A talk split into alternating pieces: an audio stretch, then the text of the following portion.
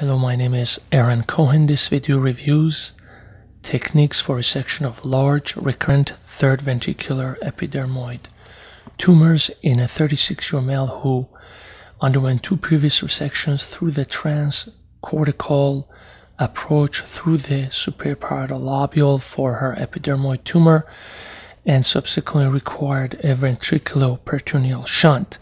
He subsequently presented with gait disturbance and left-sided spastic hemiparesis and repeat MRI imaging revealed a large recurrent epidermoid tumor within the area of the third ventricle extending into the lateral ventricle as well as the suprapineal region. You can see the shunt that was previously placed that most likely is non-functional because it's been occluded by the large tumor. The tumor also was compressing the right cerebral peduncle. The diffusion images demonstrate the hyperintensity, which is characteristic of epidermoid tumors. In addition, you can see one of the veins, the internal cerebral vein, that was draped over the posterior pole of the tumor. This patient subsequently underwent the resection of the tumor in a lateral position to use gravity retraction. You can see the head was fixed in Mayfield pinion. Stealth neuronavigation was used using MRI. The head was tilted about 45 degrees away from the floor, and a linear incision was used with the superior sagittal sinus marked. The craniotomy unroofed the superior sagittal sinus. Here you can see the angulation of the neck. The dura was open in curvilinear fashion. This is the suprasagittal sinus. This is the right hemisphere. This section allowed us to untether the hemisphere so the gravity can have its way with the hemisphere in order to mobilize the brain away from the midline. You can see how gravity has mobilized the brain without use of fixed retraction. I used two sutures in order to mobilize the superior sagittal sinus. Both sutures are placed through the superior falx, and these retention sutures, as you can see here, mobilize the sinus out of my working zone. In the hemispheric dissection, readily demonstrated that the tumor had eroded through the posterior aspect of the corpus callosum. Further dissection around the falx allowed me to identify the tumor that was eroding through the callosum. Here you can see the fixed retractors are now used. I gently extend the callosotomy through the very attenuated part of the callosum more posteriorly. Here is our operative corridor through the corpus callosum and the tumor is evident. The tumor is now carefully dissected from the attenuated callosum and the posterior pericallosal arteries are carefully protected. You can see the tumor capsule is being mobilized. The tumor under the lip of the callosum is the blind spot of the surgeon and has to be carefully inspected to assure that residual tumor is not left behind. I continue to use the pituitary rongeurs to emulsify the tumor and then use suction to remove the emulsified tumor, as you can see in the technique demonstrated here. The shunt catheter is readily evident. I continue to use the pituitary rongeurs to fragment the tumor in layers, which can be removed with suction.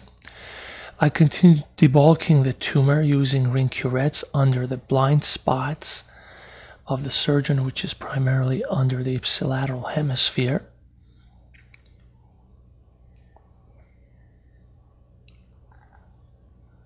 Here you can see this tumor is readily suckable. You can see the wall of the ventricle being exposed as the tumor fragments are being removed. Here is a ventricular vein that is evident along the anterior aspect of the capsule. Sharp dissection was used to separate the vein, uh, however, the vein was very adherent to the capsule of the tumor. And a small amount of tumor had to be left behind to protect the vein. Here you can see additional attempts to remove as much of the tumor as possible.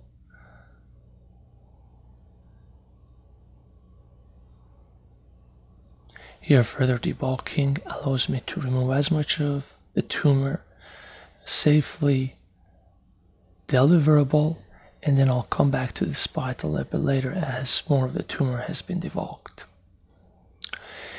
The uh, ventricular wall is more evident I continue again to mobilize the capsule more laterally on the left side.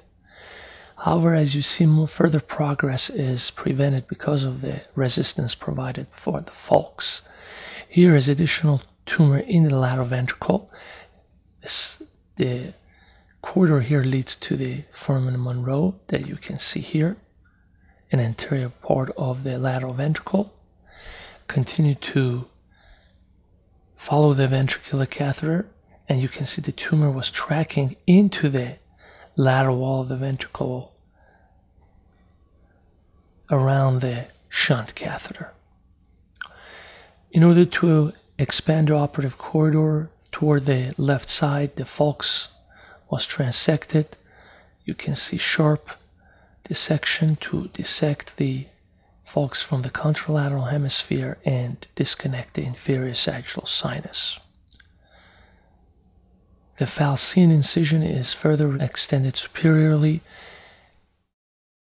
A very important landmark here that has to be protected is the anterior aspect of the straight sinus. You can see the vein here within the leaves of the falx. It is critical that this venous structure is carefully protected and a piece of the falx is left over it. Here you can see that this mobilization allowed me to nicely look under contralateral side and be able to deliver more tumor. The blind spot again is underneath the lip of the corpus callosum, also contralaterally. This is the area where the previous two surgeries were conducted, and therefore there is much scarring that has to be worked through with a bipolar cautery. Here is a couple of vessels that are entangled within the tumor. Obviously, these vessels within the ventricle are important and carefully protected. Here is again the wall of the third ventricle, and I try to peel off as much of the tumor as possible Again, there are nodules of the tumor that are extending into the ventricular wall.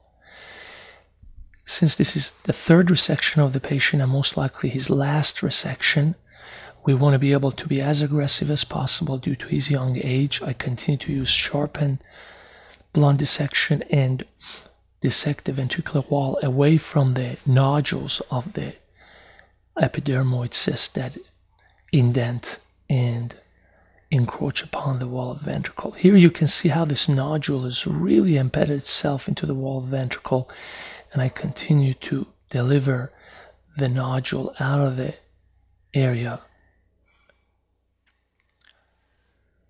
Further mobilization of the tumor is possible.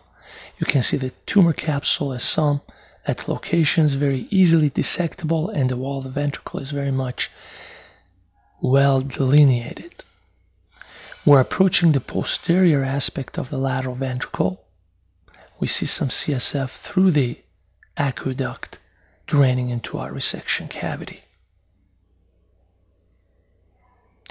Pituitary rongeurs are very effective in removing this tumor that is quite laminated. Here is again the operative corridor to orient you to where we are working without fixed retraction and using thin cottonoids to cover the brain. Any contusion on the surface of the brain is avoided. Now, again, removing and delivering the tumor from the contralateral aspect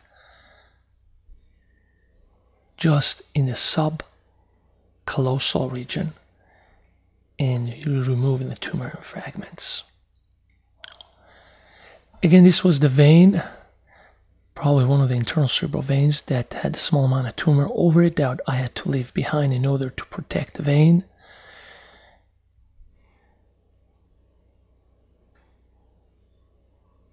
Additional tumor is being delivered into the resection cavity from the posterior aspect of the third ventricle until the aqueduct is demonstrated.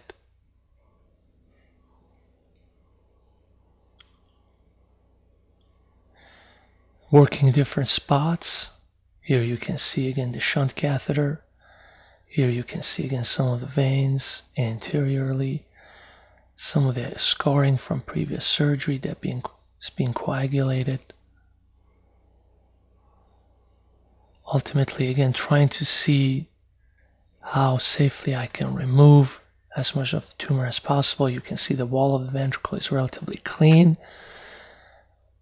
Here again is another orientation image. Now you can see the posterior aspect of the resection cavity with clot within the aqueduct into the superior aspect of the fourth ventricle that is being removed. Obviously, we want to keep the CSF pathways connected.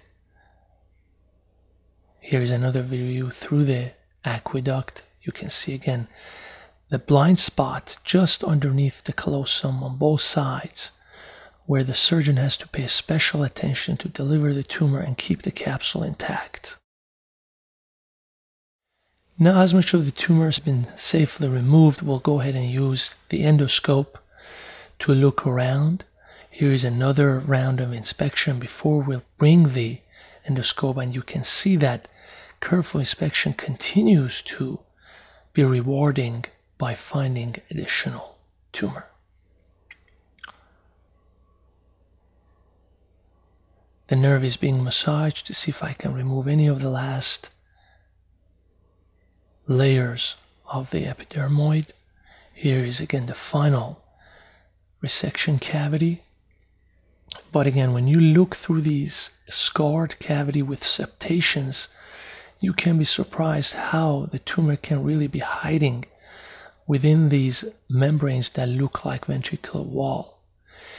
Instead of being aggressive with coagulation on the wall of the ventricles to avoid any injury. A piece of cotton is used with gentle tamponade to achieve hemostasis. Here is the 45 degree endoscope that's been entered into the field, and you can see that this is the area into the fourth ventricle, and there's tumor just in the area of the suprapineal recess. So we use the angle instruments to dissect the tumor from the vein of Galen. You can see the arachnoid layers over the vein of Galen.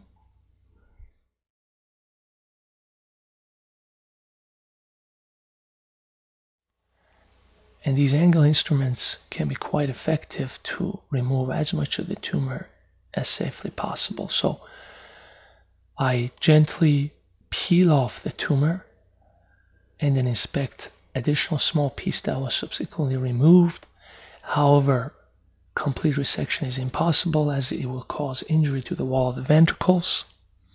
Small pieces had to be left behind to protect the arteries and the peel and the ependymal surface of the ventricle. Here's the postoperative MRI, which demonstrates good resection of the tumor close to the cerebral peduncles and the floor of the third ventricle. You can see our operative corridor no evidence of injury to the surrounding structures. Thank you for your attention.